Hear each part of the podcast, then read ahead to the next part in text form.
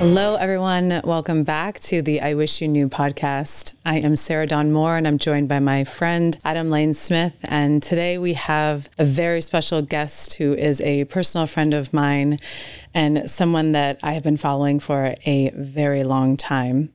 Please welcome Mo Gawdat to the podcast.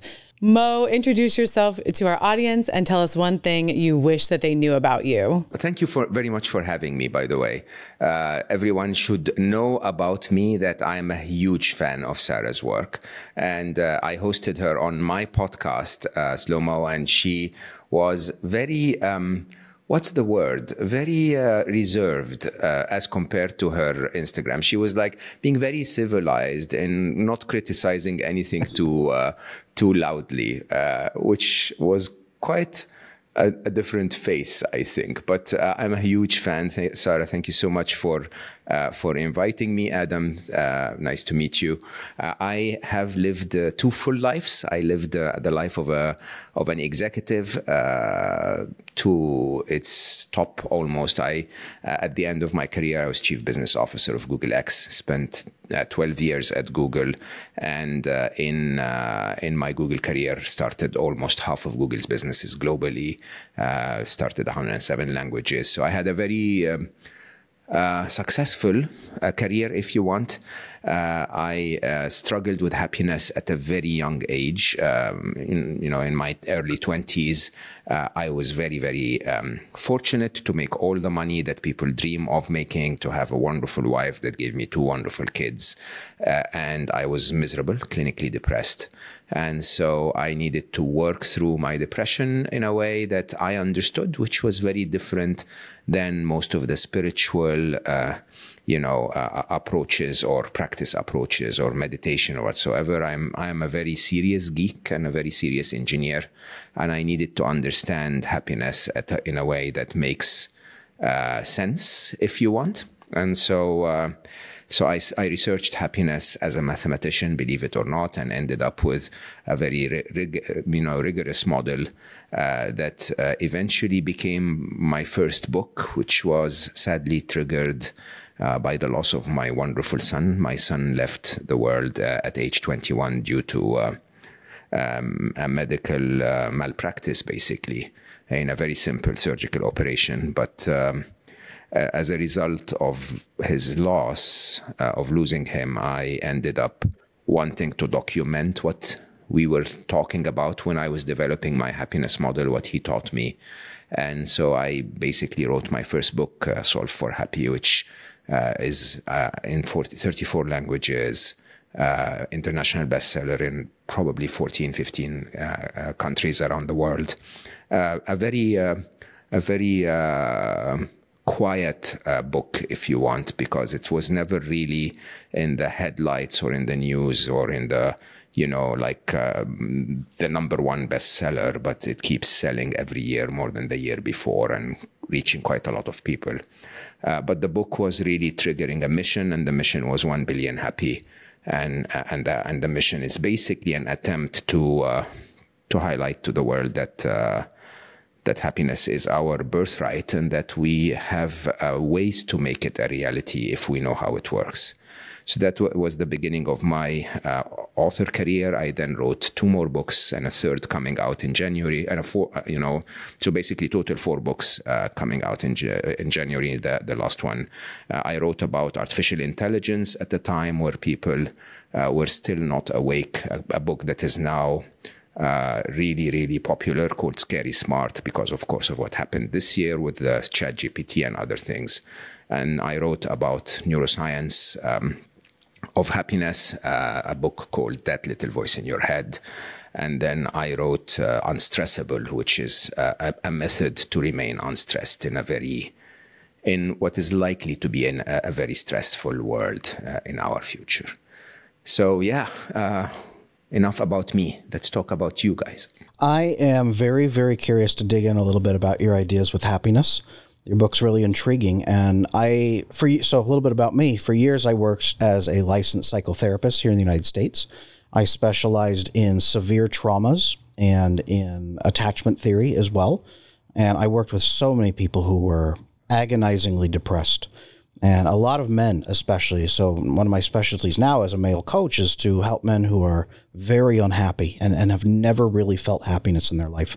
I would love to hear from you. And if you could share with our audience a bit, if, if they're sitting here saying, How could someone say happiness is a birthright?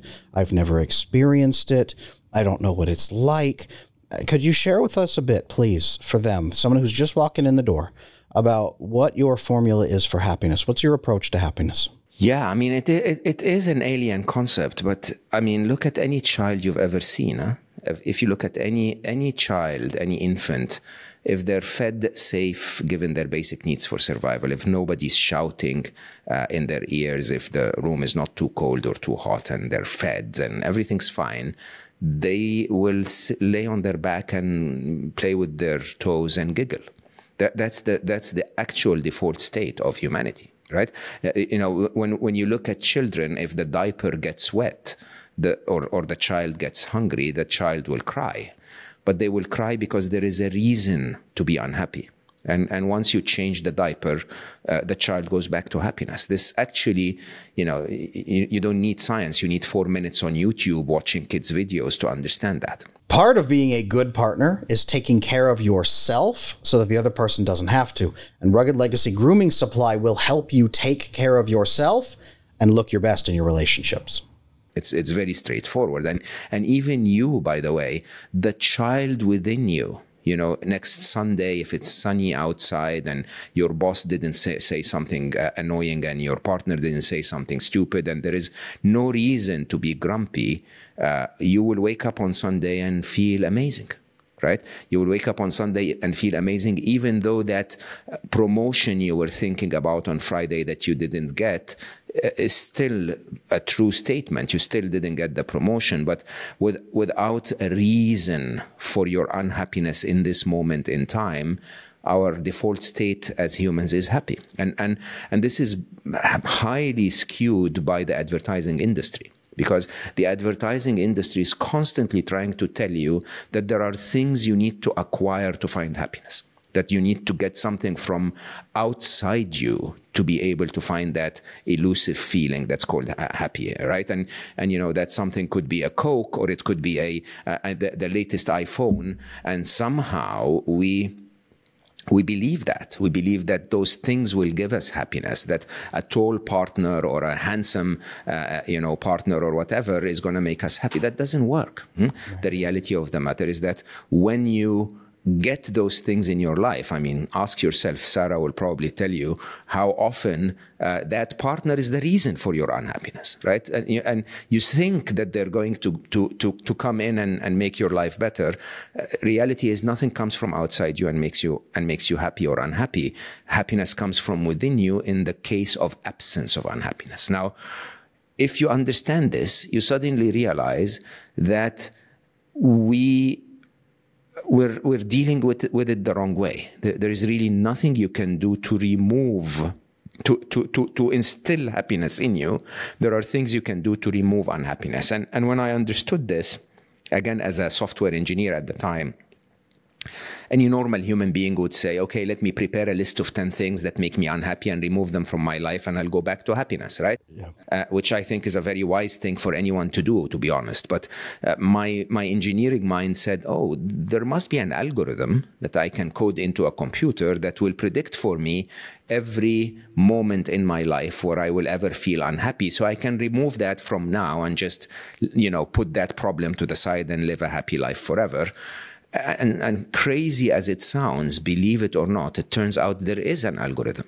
That, that, there is something you can code in a computer and input a couple of values. My original analysis was 19 values, but to simplify it for my book, enter a couple of values and find out if you're going to be happy or unhappy. And and and and the, the the driver, the foundation behind that algorithm is very straightforward.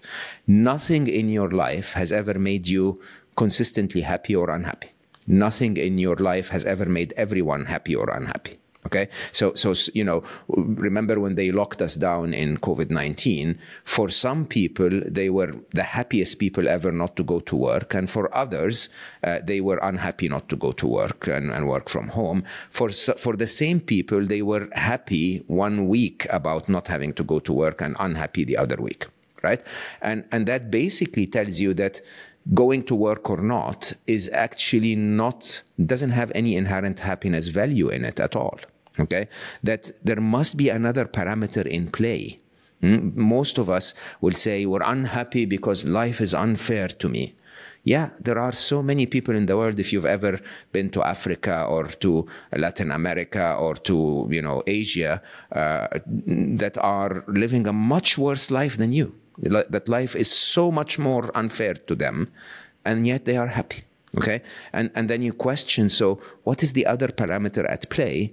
The other parameter at play is a parameter that's highly skewed in the advanced world, which is your expectation, what you expect life to be right when you when you when you, you go to africa or, or to india and give someone a bowl of rice just a bowl of rice Mm? Because their expectation is, I might not eat for three days, one bowl of rice lights up their world right? When when we were locked down and you click twice on your uh, on your phone and get sushi delivered to your home you go like nah but i want to be outside with my friends eating the sushi right? Your expectation is the problem okay? It's not the quality of the meal it's the expectation that i have rights that have been granted to me by life uh, as if it's a service level agreement with a telco that are not being met right? And when you when you simplify it that way you realize that your happiness is equal to or greater than the difference between the events of your life and your hopes and expectations of how life sh- should be. That that second part okay? Plays a very big role in happiness. You you go to you know scandinavia which has the highest subjective well-being in the planet. Hmm? so so the government provides everything. Health care uh, pensions uh, you know if you're unhappy they send you to spain to sit in the sun uh, on the government expenses. Uh, you know they they solve everything for you and yet you have some of the highest suicide rates in the world. Why? Because when you get so much in life your expectations continue to increase to be higher than what you get. And when that is the case, your happiness becomes a choice interestingly, because you choose to set your expectations in ways that sometimes are unrealistic, and you choose to see the dark side of your life and forget about the bright sides of your life, which is also a choice and makes your perception of events unrealistic. Take events minus expectations. If you choose to see the events wrong and you choose to set the expectations wrong, good luck with happiness. So, Mo, this, as a, a woman who coaches a lot of men, um, we can move into kind of a little bit more in the relationship space because that's that's where we're dealing with right now. And you said a lot of things. So the first question and the first one that I want to touch on is, um, you know, obviously you are a man of science and you appreciate algorithms and you appreciate uh, knowing, potentially predicting. Now with women, we are very uh, unpredictable, unalgorithmic. So what are some things that don't know that you could share with our audience that that might frustrate you about relationships that might frustrate you about women that might frustrate you and maybe some men that are listening could potentially I don't know relate with some of the things that you might be facing. Newly into the dating scene you're in Dubai. Are you dating? Are you have you figured out women? Is there an algorithm for us Oh my God. Uh, this, there must be. Uh, it's just a very complex one. Uh, and, and I say that with a ton of respect. Let, let, me, let me explain to you. So, so I, will, I will start by saying I love that part of a woman. I honestly and truly don't want to date a dude. Right. So, so, so in a very interesting way, uh, you, you can, if you choose to have uh, you know fish tanks at home. I, I love aquariums right? So if you choose to have a fish tank at home you have to understand that you're going to have to feed the fish a couple of times a day and you're going to have to keep certain parameters correctly and so on. You cannot make the choice of saying i want the aquarium but i don't want the other parts right? That's that's not realistic. If you do that you're going to be very unhappy about your aquarium experience. Now uh, women are much more uh, you know, valuable to a man's life than an aquarium. But women come with a very different uh, um, set of traits. And, and when I say women and men, I think in the world we are in today, this is very a very loose definition. I, I by, when I say a woman, I mean the feminine, which is statistically correlated to the fem- female biology. So, uh, you know, and, and when I say man, I say masculine. By the way, there are relationships between uh, people who are the opposite. So she would have the female biology and she would be more masculine in her traits. Uh, you know, you could be same sex couples and one of them is feminine and one of them is, is masculine and so on. The, the, the, the idea here is that parts of the traits of the masculine are much more oriented to doing. Okay, so the, the, the masculine is all about getting things done, getting that prey hunted so that the tribe can feed, or getting you know something carried or some protection happening or whatever. Right. So doing requires a very specific set of traits, including linear thinking, analytical thinking, discipline, uh, stuff like that. Right. Uh, that on its own hmm, has provided for humanity an environment where we could progress and and you know eat and survive and so on. But i promise you without women uh, or without without women or the feminine in in that environment we would have died of boredom okay? And we wouldn't have uh, actually known anything at all in terms of what it is that we want to do with our life because the feminine has intuitive thinking it has, you know, the feminine has creative thinking. Uh, it has paradoxical thinking, an incredible, incredible quality that may make a woman look irrational. But paradoxical thinking is to be able to to believe two. Um, two um, uh, opposites at the same time. And believe it or not, that's the very core of quantum physics. That's the very core of what the universe is made of, is that subatomic particles could be particles and could be wave functions at the same time okay? And and the idea that you take things like empathy you take things like nurturing you take things like uh, um, uh, sensuality so sensuality being able to sense a lot of things around you. So when a man or the masculine tries to analyze a problem the masculine analyzes it uh, in a very disciplined analytical linear way right? What does that mean? It means that in my masculine brain, I try to cut down most of the parameters that are in the equation and work on an equation with two or three parameters right? The feminine, on the other hand, the feminine intelligence will have inputs that are coming from her intuition, her sensuality, her paradoxical thinking, her creativity, her playfulness, her flow, her empathy, her nurturing. There is so much input that goes into the feminine mind to come up with a decision right? So it's it's a very different approach to solving a problem. It's it's an approach that is crunching a very much larger set of data. That's number one. Number two, it's an approach that actually believes that there are multiple solutions and is unable to make up their mind on which solution is better because they're crunching a lot of data. Now, when you see it that way, you realize how much that can bring into my life. This is magic right? So when I solve a problem with my feminine brain, believe it or not, with my feminine mind, which I've been working on empowering for around seven years now, and, and really made progress, okay? I see a very different world. I see a world that is full of possibilities, that is full of fun and playfulness, that is really not that restricted, that can change its mind, that can believe in paradoxes.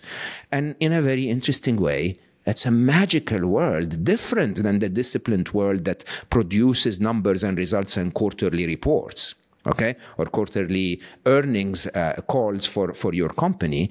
But it's a world that we need. It's a world that without which we would have never been able to survive as humanity. Now, so what's my tip for men? My tip for men is if you want to date a dude, go ahead they're available, okay? But you're not gonna enjoy that. Hmm? If you wanna date a woman, hmm, then accept that there are irrationalities about crunching such a big amount of data, okay? And about paradoxical thinking and creativity and so on. My tip for women, on the other hand, is give us a break, right? Sometimes the truth is you know you're crunching too much you know you're changing your mind too much. You want us to take charge. You want us to step in and say, hey, baby, I've listened. You've told me everything. Okay. Anything else that you want to tell me about this? Why don't we ignore this, this, and that of the input because they really don't make that much difference. And why don't we make up our mind with the rest of the data? The rest of the data gives us only two choices. Okay. And by the way, if you, uh, if you then ask her which choice th- does she want, you're in big trouble. Okay. uh, you, you would say, and I'm willing to make choice number one and take responsibility for the result. Would you be happy with that?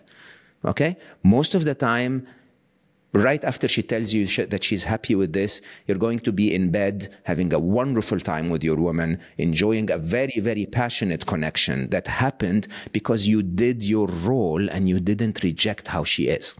Okay. Now, does that mean I do that all the time? No, because sometimes it's super irrational.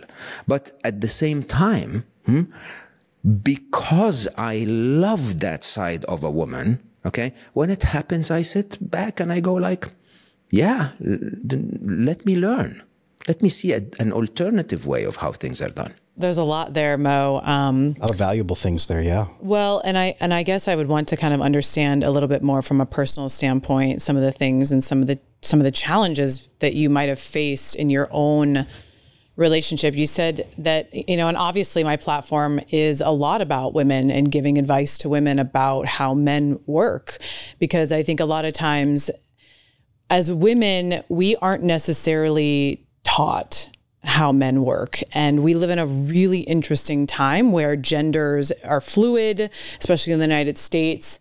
And I've been, you know, my content and a lot of other people's content have been attacked for even assigning certain types of algorithmic behaviors to the male or the female.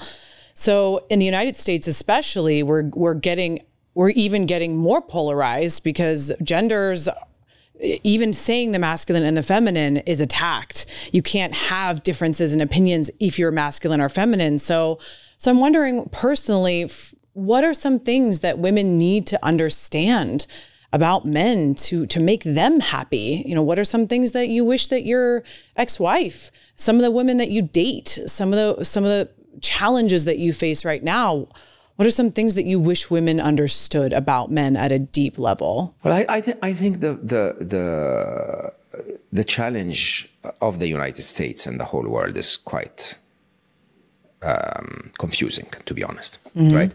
Uh, we we live in an abundance of data, Hmm? Uh, an abundance of opinions, an abundance of views, okay? Which I will have to say with a ton of respect are every single one of them is valid for the one saying it, okay? Uh, the, the, the challenge is it may not be valid for you. So the only truth that remains for you is how you define yourself. Okay? Uh, it, it doesn't matter what you say out loud, it doesn't matter what you're being told. Hmm? What matters is a, a, deep inward look that says, which I think I, I, admire about you, Sarah, because you're feminine, you are a woman, you celebrate that you're a woman, and you celebrate sometimes the irrationalities of you as a woman, but you also celebrate the qualities of you as a woman. Okay. And I, me irrational, Mo? no, no, no, no, never. Uh, did I say that, Adam? I, I, think you said that, right? No. Uh, I'll yeah. take that one, Mo. I'll but, take that one. yeah, what, yeah, exactly. What I mean by this is the following. Hmm? The first mistake in our world of dating and romance today is that we're being we're doing what we're told. Okay? We're not doing what we feel we should do. There is a huge difference. Okay, I'll, I'll, give you an extreme example. Extreme example in my life is I was born a Muslim. Okay, Islam is a conformative uh, uh, religion that has a very strict view about marriage before uh, relationships. Okay. And, and for a very long time in my life, I, you know, Nibal, my wife, was my the first woman I touched. I stayed with Nibal for 27 years. So I was a one man's woman for 27 years of my adult life. Uh, and, and when you really think about it, uh, I had to revisit my views of, of the religious view of what, what Islam actually wants. Okay.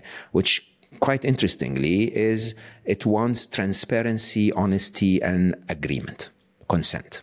Okay, that's all it wants. So when it, when it comes to relationships between between men and women, it's basically saying, "Man up, don't lie." Okay, if you're the man side of the relationship, don't lie. Tell her your whole truth. See if she accepts it. And you, as a woman, don't be, uh, uh, you know, uh, um, um, uh, sneaky. Be vulnerable. Tell him your whole truth and see if he agrees with it. Okay, interesting. Hmm? And in a very interesting way, the whole idea of transparency in Islam is to say, you know, and show the world. Don't do it behind closed doors. And if it's behind closed doors, it's not right. You, you're hiding something.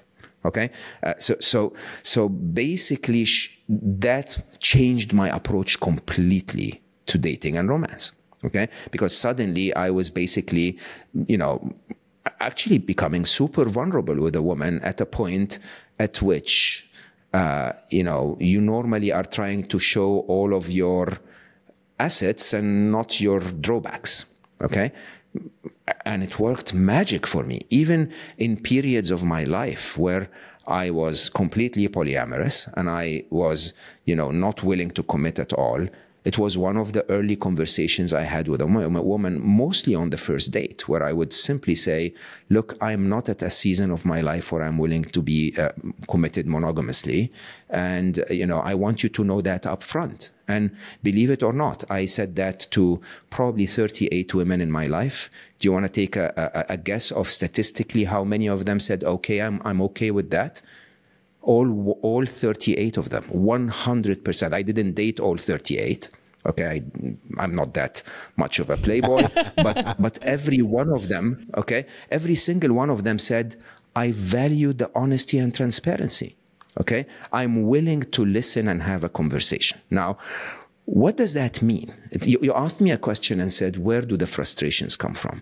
The frustrations come from a very complex system, a machine that is breaking down. Okay, uh, and and you go to a mechanic who has no idea what that machine is, and they will tell you just change the oil, everything will be fine. And then you go to another one, and the other one says, no, no, paint it green. Green will will work really well for the machine. And everyone is just saying the talking about the world from their experience and their point of view. You know, the one that says painted green has painted his car green before and somehow it worked. Right. And, and, uh, or, or, or, you know, has painted it yellow and it didn't work. And so he decided green may be the answer. Okay. The truth is, the only relationship that will ever work for you is about you. Okay. Is about what you're looking for, how you want to behave. Now, again, I'll, I'll give a, a clear and extreme example. In the modern world, we're trying to empower gender diversity and women, okay? But we're not trying to empower the feminine.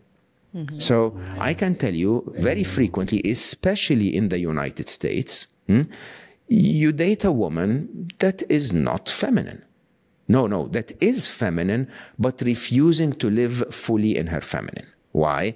Because her friends are telling her, don't show him everything. He will think you're this. Or don't show him everything. What if he leaves? Or don't do this or don't do that. Now, for a man like me, I am a masculine man. I mean, I, am not ashamed to say that. And in, if I am if I am a masculine man, I expect my woman to be feminine. Okay. And I expect that to trigger the masculinity in me that will be protective so that I offer that safety environment. Now, for that cycle to be complete, hmm, it's not enough that I behave the way I am. It's necessary that she behaves the way she is. And, and the whole trick the whole complexity of our world today in dating and romance, there is a there is a, a, very serious economic model that needs to be discussed. But in the individual cases, the challenges are one of two. Either you showed yourself and you were not a good fit, or you didn't show yourself, and accordingly, there was no chance of a fit. Okay? And, and how do you show yourself in the first place? By actually knowing yourself. Yeah, your your friends will tell you, oh no, no, no, behave this way and that way, and Instagram will tell you behave this way and that way, and there is you know this incredible influencer Sarah Dawn Moore, and she will tell you behave this way and that way. You take all of this as guidance, data, information, ideas, knowledge, and you make up your own mind. You make up your own heart on how you want to be. If you if you know how you want to be and you advertise who you want to be, you're much more likely going to get a man that's interested in that product. Okay? If you don't know who you want to be, you're going to confuse everyone and get every type of man. Okay? If you do if you know who you want to be but you're advertising differently, you're going to get the wrong the wrong person. Okay, so uh, once again, I mean, I had a very dear friend of mine, uh, um, you know, desperate to have a a, a deep, connected relationship, and uh, you know, wonderful woman in every possible way, kind, generous, beautiful, sexy, uh, uh, you know, nurturing, tender, everything. Okay. And I said, So where is it wrong? And she said, I don't know. I always get the wrong guys. And I said, Where do you meet them? And she said, The club. Mm. I was like, how do you expect to meet a, a, man when you're advertising yourself in short skirts and high heels every Friday night to drunk people? Okay, nothing wrong with the club, by the way. There is a time in everyone's life for the club. But if you're looking for a different person, okay, that see that matches your current season, advertise your current season and to advertise your current season, get to know your current season. Ignore what everyone is telling you and be who you are. You're much more likely to get someone that wants what you are. Yeah. I think there's a, I'll just a quick comment on this because it, it hits really home for me. Um, there's a lot of women who are confused. I think within themselves, they don't necessarily know what a healthy man or healthy masculinity looks like because a lot of us did not grow up with a model to see what a what a father what that would even look like so we are attracted to these very very dark traits these these very masculine traits but that are used you know kind of those machiavellian mm-hmm. narcissistic traits mm-hmm. and so we have a couple of experiences early on that really i think taint taint us to to believe that we can trust a man, that we can trust the masculine. So then of course the cycle begins and what starts to happen is walls start to get built. There tends to be a power struggle of can I trust, can I not? And that comes across as very competitive to men. And then Adam, I'd love for, you, for your opinion on this because I know that you deal with it. You know, absolutely. So there's, and this is a big, this is a big part of the argument here in the United States, especially, and and throughout the West, especially, is um, people are starting to acknowledge that there's a problem. There is a problem here, and there could be solutions, but then the men point to the women and say, Why should we come back to the table? Because you are trying to rip us off. You're trying to destroy our lives. Your chaos is out of control. We can never trust you. You have to get better first. And the women very much say, I have been hurt so much. My mother was hurt. My grandmother was hurt. There is no way for us to come back to the table first. Men must come back to the table first and make us feel safe. And men say, then men come back and say, why should we do that when you, tra- you treat us so badly? So, Mo, I would love to hear from you, your engineering mind. What do you see here in the United States? Can you put a, f- a final answer on it or, or just give your opinion?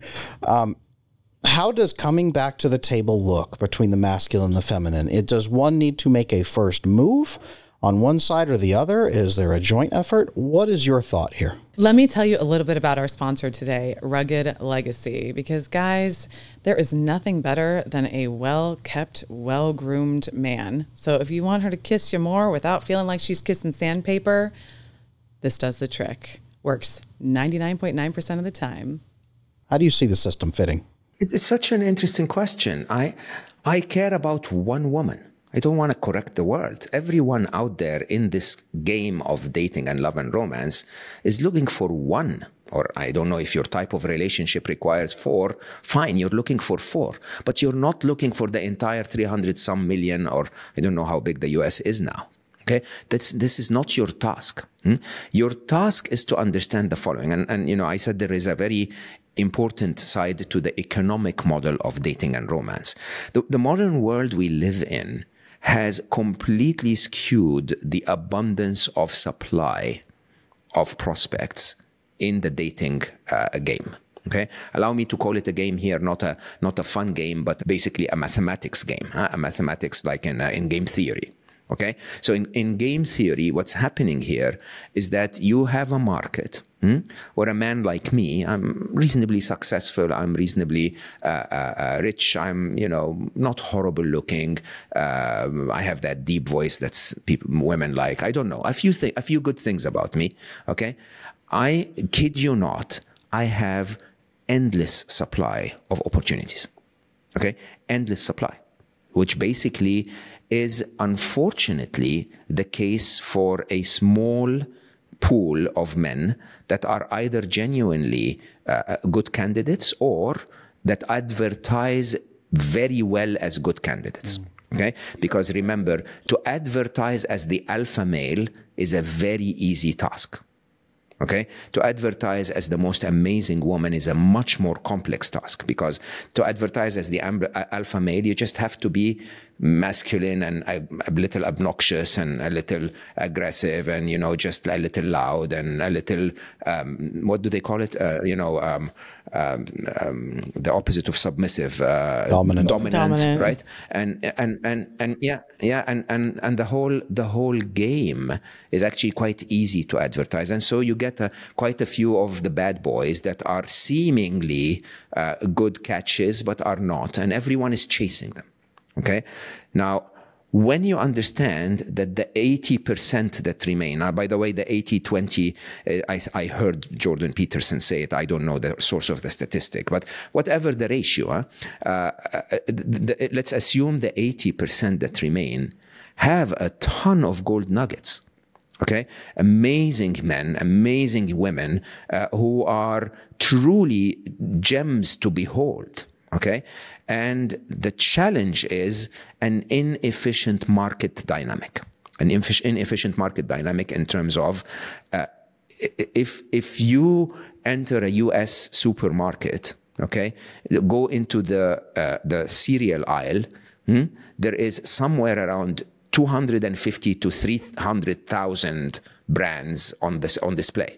Okay, I'm, I'm exaggerating, but that's the, the, the impression you guys give us when I go to the US.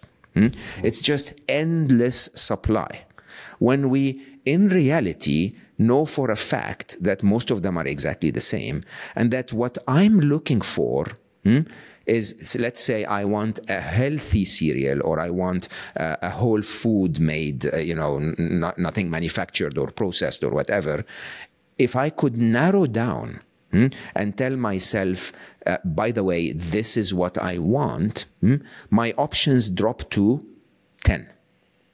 Okay, and and you know a, a, great example of that was what Amazon did with books. If, if, our listeners are too young, there was a time when you walked into Barnes and Noble, uh, and and you uh, you actually had to sift through the books right? The best that Barnes and Noble did was to give you categories. This is fiction. This is nonfiction. This is you know whatever, uh, right?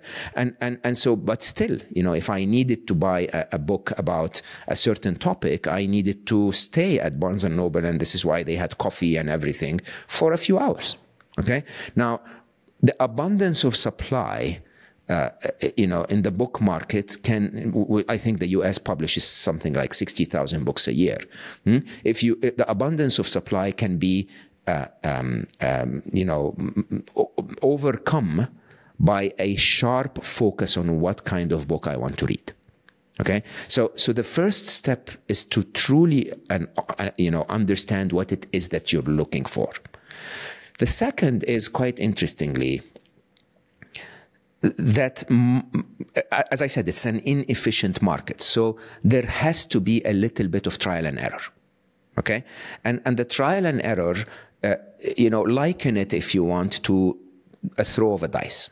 Okay. If I, if I give you two dice, hmm, you're likely going to get a double six. Okay. If you're very lucky, it might be the first uh, throw.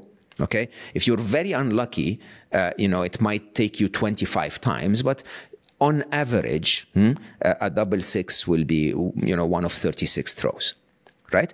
Now, here's the challenge. If you're throwing the dice and each one of those throws takes you eight months, okay? 36 times, if you're the average, is endless time. Okay, if you're if you're really wise around actually uh, uh, being in that game and and pro- maximizing your probabilities, you should be dating. You should be going out on dates. You should be searching cleverly by narrowing the, the choice from 60,000 to 10. Okay. Or from 60,000 to 36 if you want. But then throw the dice quickly. Don't don't go on a first date and then say, uh, you know, seven green flags, twenty seven red flags. But you know, he's cute, and if I leave now, when will I get another good one? Just freaking throw the dice again, like seriously, honestly, okay? And and and and you know, if if every throw of the dice takes you a week Hmm? Go on a date once a week or on a, on a date twice a week with dating apps now. It's it's likely to be possible, hmm? and and and with the intention of unless it's a hell yes, it's an absolute no. Mm-hmm. Okay, if you go that way and start to be in that scene, two things will happen. One is from a probabilities point of view, every time you throw the dice. So the first time you throw the dice, your probability of success is 1 in 36. The second time, it's 1 in 35. The, you know, the 12th time, it's 1 in 24. Okay, so you're constantly improving your odds. That's number one. And number two, which a lot of people don't understand, is love and romance and relationships and dating are a skill. Yes. They are a skill. When I was a young salesman at IBM, when I graduated, I had no idea how to sell anything. And then IBM told me, hey, uh, there is a, a course you need to take that's called listening skills. What does that have to do with selling? I should just go to the customer and tell him what, he, what I, what I want to sell and I'll negotiate the price. And they just said, go, take a listening skills course. And yeah, you learn to listen. Everything changes. Customers start to love you. They tell you what they're looking for. They you know they, they they tell you their secrets. They tell you you know what price they're willing to pay. They tell you so many things. Similarly on a date listening skills okay if by the way on the seventh date if you haven't been listening enough and you've been meeting you know feeling bored or meeting the wrong people now you know you know that there is a skill you need to have. You, need, you know that there is a skill to identify the bad boy that's advertising unlike himself. There are certain questions you should ask. Okay? And I'm sorry to, to be very blunt here, but don't sleep with him under pressure. Mm-hmm. And by the way, men don't sleep with her under pressure or irrational desire. Okay? It's very costly to sleep with a woman that's going to cost you drainage for the next three months. Okay? And it's very, very costly to sleep with a man when you're going to fall in love in the second time. So, so the truth is, give yourself time as long as it's not a hell yes, it's a no no. There's no pressure whatsoever. There's absolutely nothing wrong with saying, hey, by the way, I don't know. I think I like you, but I'm not sure. Or, hey, by the way, I think you're super sexy and I desire the hell out of you, but I'm not ready. Mm. Okay? And if it takes six dates instead of three, at least you're sure.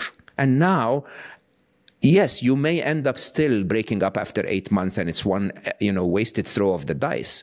But the likelihood of that happening on the sixth date is probably 10% of it happening on the first date. That, that you end up with the wrong person right? So it's an economic model. It really is all, you know, if you've ever traded in the stock market, they will always tell you it's not about how much you're going to sell the stock at. Okay? It's how much you're going to buy at. Which stock and how much you're going to buy it at.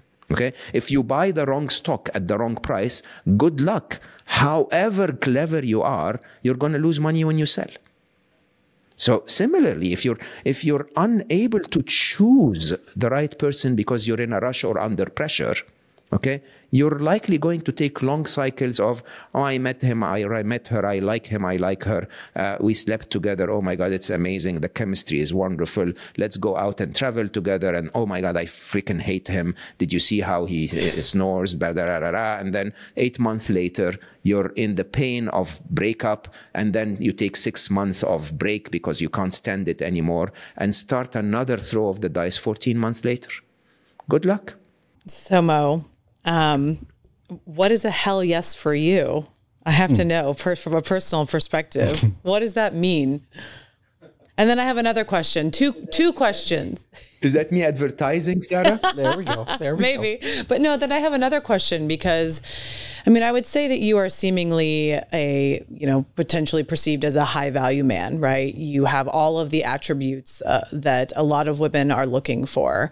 So, uh, what how would you advise because a lot of times I advise men first of all before you even get into the dating market, before you even do anything, you have to understand obviously what it is that you're looking for, but you have to get yourself to a place where you've established that you have the confidence to walk away. A lot of men don't necessarily vet women properly because they date from scarcity. They think, oh my gosh, I have one woman and I'm not going to get another date for two, three, four, five months. So I see them kind of settling or I see them, you know, letting bad behaviors slide and slip they don't know that they do have options. So for you, what kind of shifted for you in your mindset as to was it was it your confidence? Was it the money that you were bringing in? Was it your career? Was it the success that you had? How did you cultivate that confidence to know what you brought to the table and what you were looking for from a woman, et cetera, et cetera? Oh my God, that's such a multi layered question. Mm-hmm. Uh, can you build us an algorithm for it? Yeah, let, let me openly say what a man is looking for and what a woman is looking for. There are there are a million and a half things that we look for okay? Uh, but if you want to narrow them down like the happiness equation into an algorithmic way a woman is looking for three things the feminine is looking for three things. If you're a if you're a, an lgbtq plus um, community member and you're on the feminine side of the community member you're going to look for three things. If you're uh, uh, sorry of the community you're going to look for certain things. And if you're on the masculine side you're going to look for certain certain things. I believe that the feminine is always looking to be safe to be seen, and if you're sexually active, to be, I apologize for my English, okay? Mm-hmm. Uh, it's, it's as simple as that, okay? The, the masculine is looking for three things it's to be free, to be seen, and if you're sexually active, to be mm-hmm. okay? It's as simple as that. If you can give those three things uh, to your counterpart, uh, to your partner, your potential prospect, uh, you will get anyone you want. It doesn't matter if you're rich or poor. It doesn't matter if you're tall or short. It doesn't matter if you're curvy or skinny. It truly and honestly doesn't matter. And I, you know, I, I know of many, many, many, uh, uh, you know, rounded, ugly men that are dating supermodels. And I know of many, many uh, uh, you know, um, what may seem on the modern world of uh, of um, of judging, you know, the value of a woman to be low, you know, someone who's not super attractive or whatever, who are dating the best men. Okay, it's seen, safe, and f- or seen, free, and f- mm-hmm. okay. Uh, so we're not going to talk about here. I think you're going to beep uh, the number of times I said this, but I cannot, I cannot stress enough. Hmm? I, I cannot stress enough how I'm, I'm guessing this is not a family this is a dating show like it, it couldn't be a family friendly show I don't know anyway uh, I cannot stress enough the importance of intimacy and chemistry in uh, in a relationship okay? And in, intimacy and and and, uh, and and chemistry by the way is triggered by safe seen and free. Okay?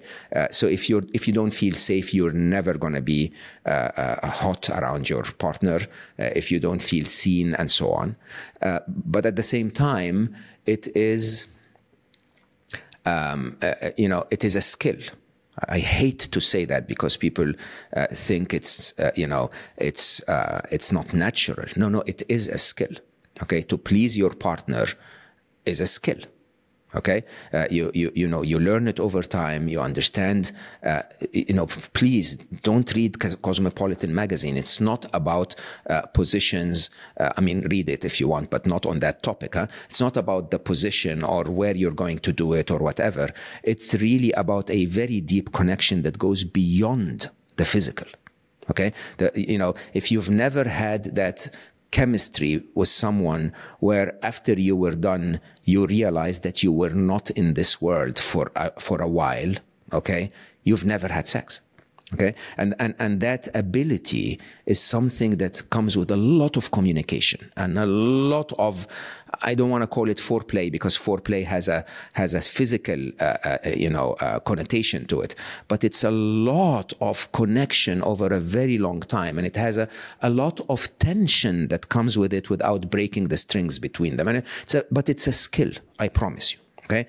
Safe and seen hmm, for a woman are super easy. The way women get attracted to bad boys is because they think that if he's the alpha of the pack, they're safe. Okay? Uh, you know, safe is a lot deeper than that. And for a man to learn how to truly be worthy of a good woman, okay?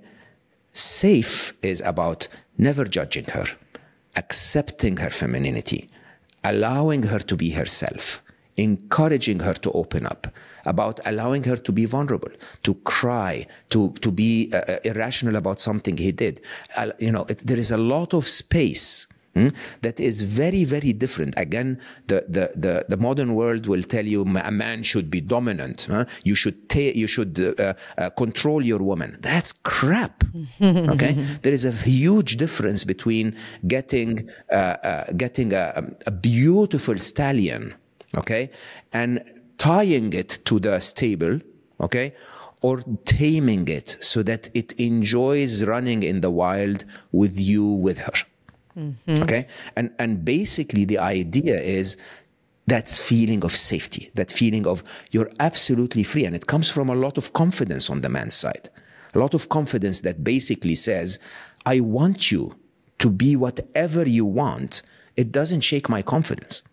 Okay? It doesn't make me feel that I'm afraid of your beauty or I'm afraid of your wildness or I'm afraid because every woman, when she opens up, will end up in those places. Okay? Seen, on the other hand, is the ultimate. By the way, I said seen is for men, are the masculine and the, and the feminine.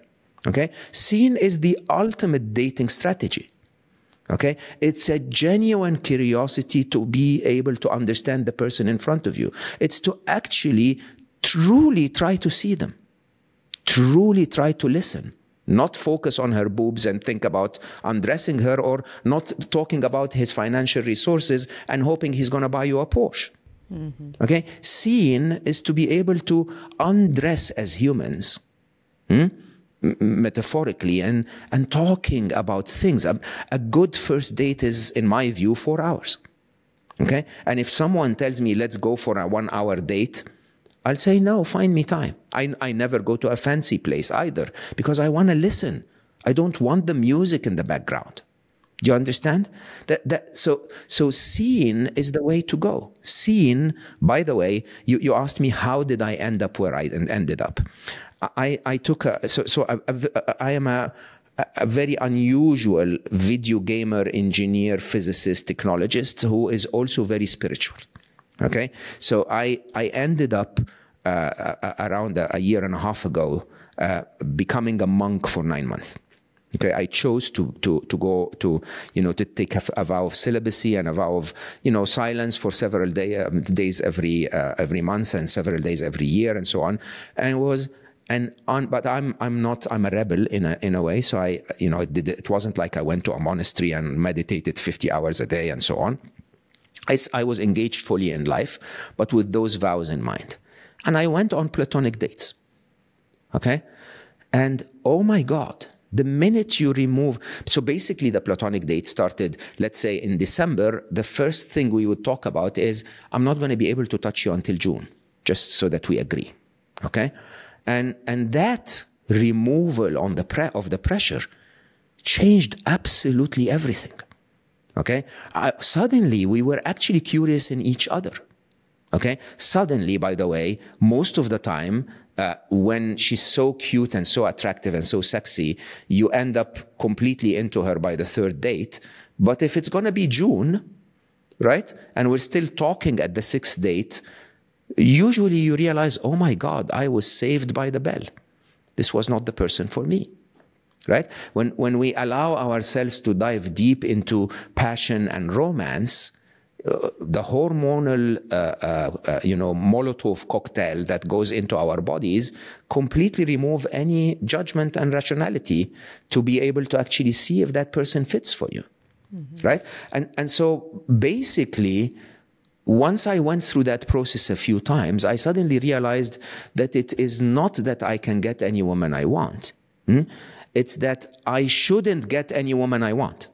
That's, that's the whole point. I'm much more driven by, please, God, save me from a draining relationship than, please, God, give me uh, a woman to spend six weeks of, you know, heaven with and then six months of suffering. There's so much to unpack there, and that's wonderful. One thing that really stood out to me was something you said a little bit earlier was if you want to know and if you want to be seen, and if you want the other person to see you, and you want them to desire you, you must know yourself. And I think that that's, there's an epidemic here in the West, and, and especially in America, of people who do not know themselves.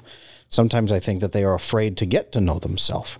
What what do you think might be a couple quick steps or or initiating steps even that people could begin that process if they don't know themselves, they don't know who is the right person for them they don't know any of this piece. What are some beginning steps you'd encourage people to take?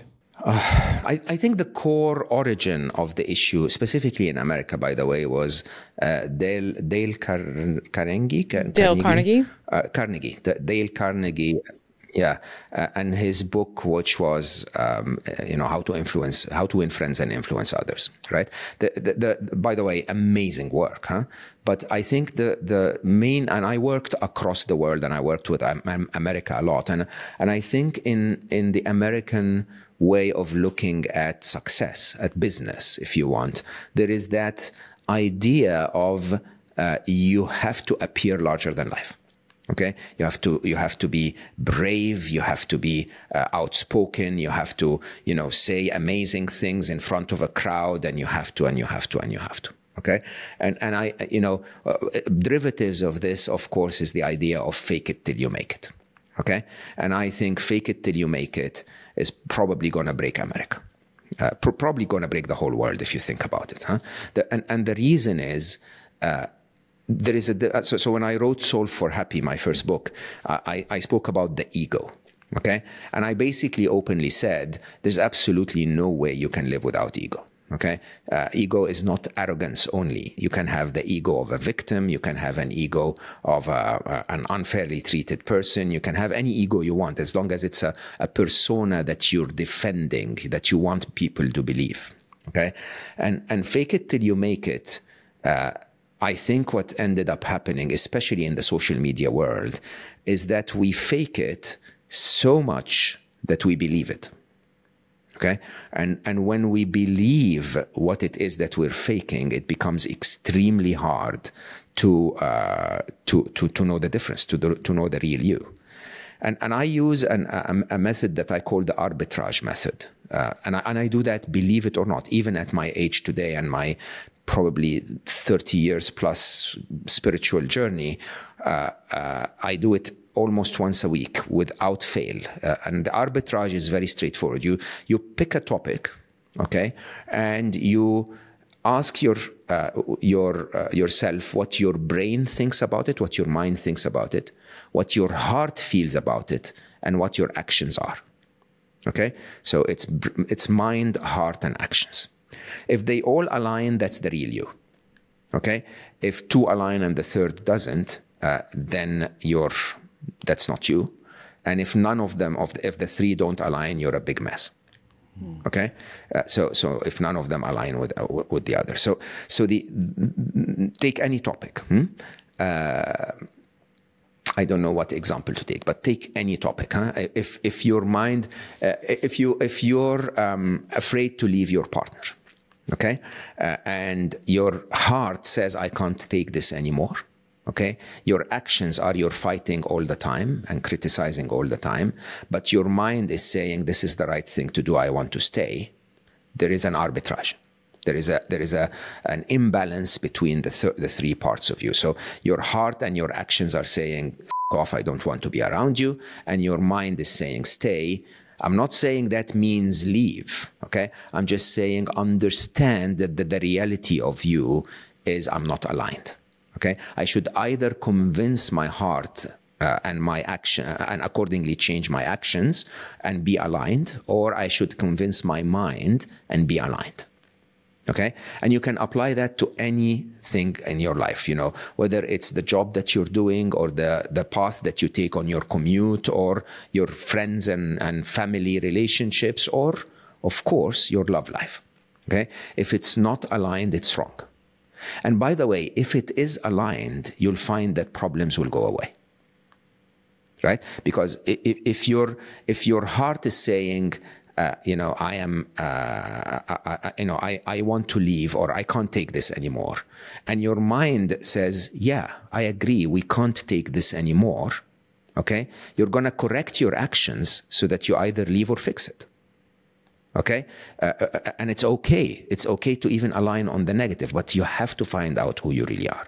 Now, the other side of this is, uh, what I what I call uh, um, the inflation of what's on offer. Okay, uh, we we spoke about how the modern world today, dating apps and and social media and so on, um, make us give us an endless access to uh, to humanity.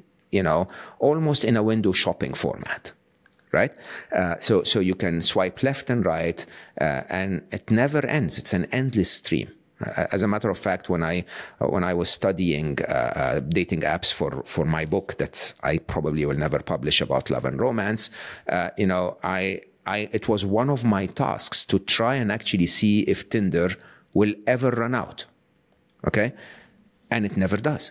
I wanted to see a screen that says we have no one else that matches your criteria. Okay, and I would narrow the criteria to 50 miles from me and so on. It never ends right? So that abundance hmm, is creating two huge illusions.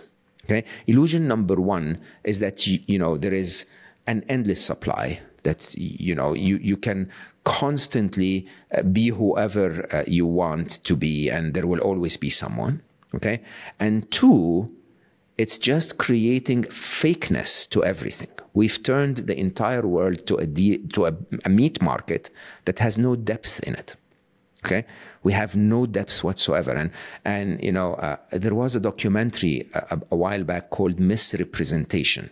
Okay, uh, about how we condition women to believe that their one top asset is the way they look and unfortunately the size of their boobs and the size of their bums and, and so on and so forth which is quite shocking because any man who's a real man understands that looks can be very deceiving.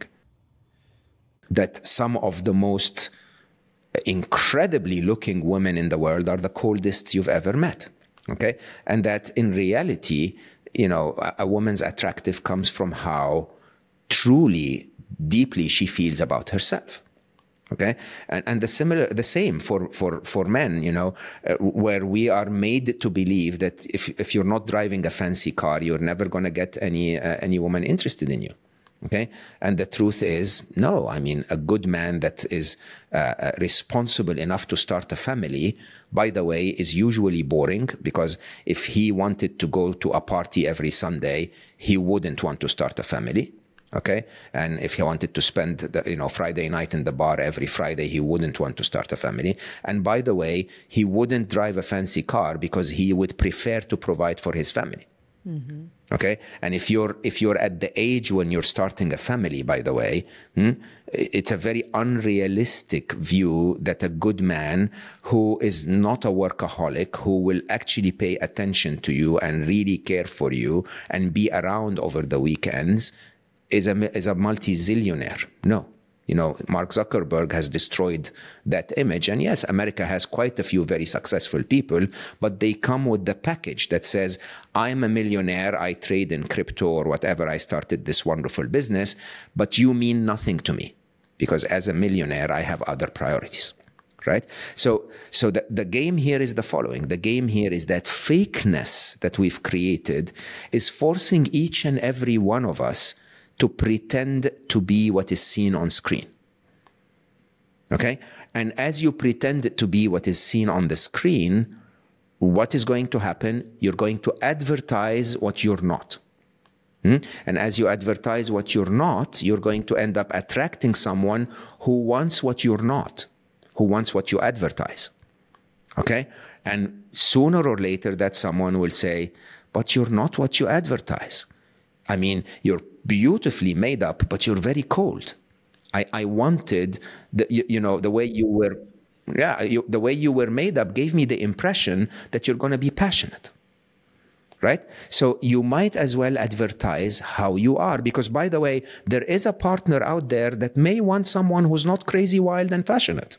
Okay? Not everyone is the same, but advertise who you are. And all of this circles back to the point at the very beginning, which is make sure that the expectations and the perceptions align, right? If you're giving the wrong expectations, your your your perceptions yeah. are going to be off.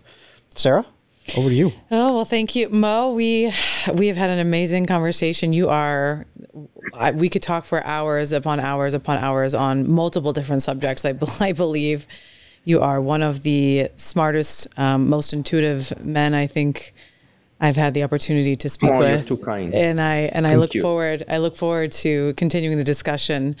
But um, just wrap us up with a, a real quick 30 seconds. What is one thing that you wish our audience could take away from this conversation? What is just give us one little nugget that people can leave with today if they're in relationship? If, if you're in a wrong relationship, leave. If the date is not a hell yes, it's a no. And when that, when with those two rules in mind, roll the dice as often as you can, and you'll be fine. By the way, one very interesting thought that I've been thinking about recently is that there are many, many, many that have a target to their relationship. I want to start a family. I want to, you know, find someone that I can take to parties with me. I want to find someone that can live with me in the wild or whatever that is. Okay. Uh, and it hit me very strongly that maybe love itself is the target. Okay. That maybe what this is all about is the encounter itself, is the experience itself. And that, yes, one should take precautions to allow people into their life that will enrich their life.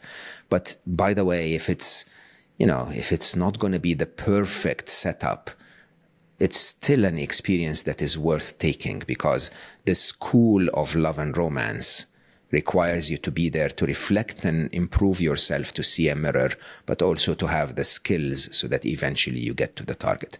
Maybe you're not ready to get to the target yet. Mm, I love that. Good. Roll the dice and enjoy the experience. I love that. All right, Mo, for everybody who's been fascinated by this conversation, I feel like I've learned a lot from you just in this time together.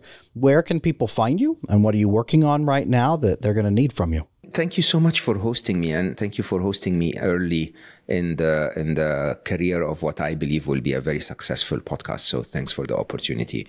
I uh, you can find me at mogawdat.com. That's probably the easiest way. Social media, I'm trying to avoid more and more, but I'm still on Instagram, uh, mo underscore gawdat, just to follow Sarah really. Uh, but then uh, I also have uh, my top three projects this year are my work on artificial intelligence. So my book Scary Smart, which has been extremely successful. You can find me on a lot of podcasts talking about the topic in a way that is uh, hopeful but quite uh, alerting if you think about it.